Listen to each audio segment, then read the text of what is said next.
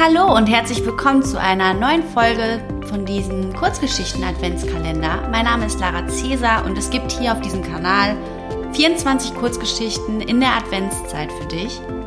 Die heutige Geschichte kommt aus dem Buch 111 Herzensweisheiten von Gisela Rieger und wird von meinem Freund Kenny vorgelesen. Ich wünsche dir ganz viel Spaß. Mein großes Vorbild. Seit ich denken kann, war mir mein Patenonkel ein großes Vorbild.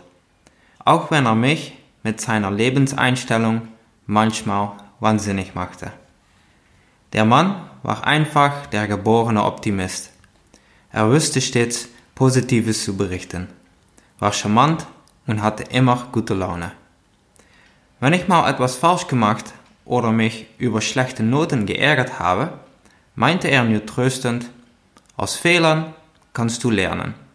Oder die erfolgreichsten Menschen machen oft die meisten Fehler. Kam ich zu ihm, um mich auszuweinen, nahm er mich in den Arm und meinte, wer weiß, wofür das gut war. Oder, nach jedem Gewitter scheint wieder die Sonne. Immer, wenn ich ein Problem hatte, vertraute ich mich meinem Patenonkel an. Jedes Mal bekam ich zu hören, dass ich doch das Positive an der Situation sehen solle.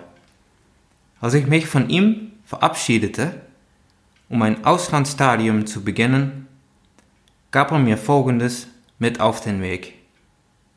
Jeden Morgen, wenn du aufwachst, hast du zwei Möglichkeiten. Du kannst entscheiden, ob du guter oder schlechter Laune sein willst.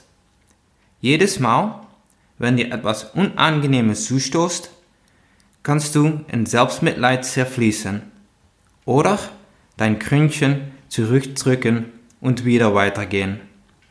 Du kannst deinen Blick auf die Schatten oder die Sonnenseiten des Lebens lenken. Und ganz egal, was dir gesagt wird. Nur du allein entscheidest, wie du dein Leben gestalten willst. Jahre später verunglückte mein Onkel auf einer Bergtour und stürzte viele Meter in die Tiefe. Wie durch ein Wunder überlebte er schwerst verletzt. Als ich ihn im Krankenhaus besuchte, erzählte er mir.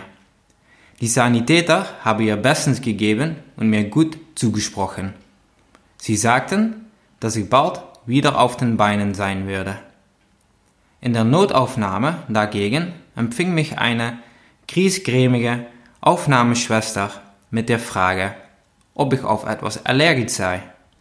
Daraufhin gab ich zur Antwort, ja, auf die Schwerkraft und auf schlechte Laune.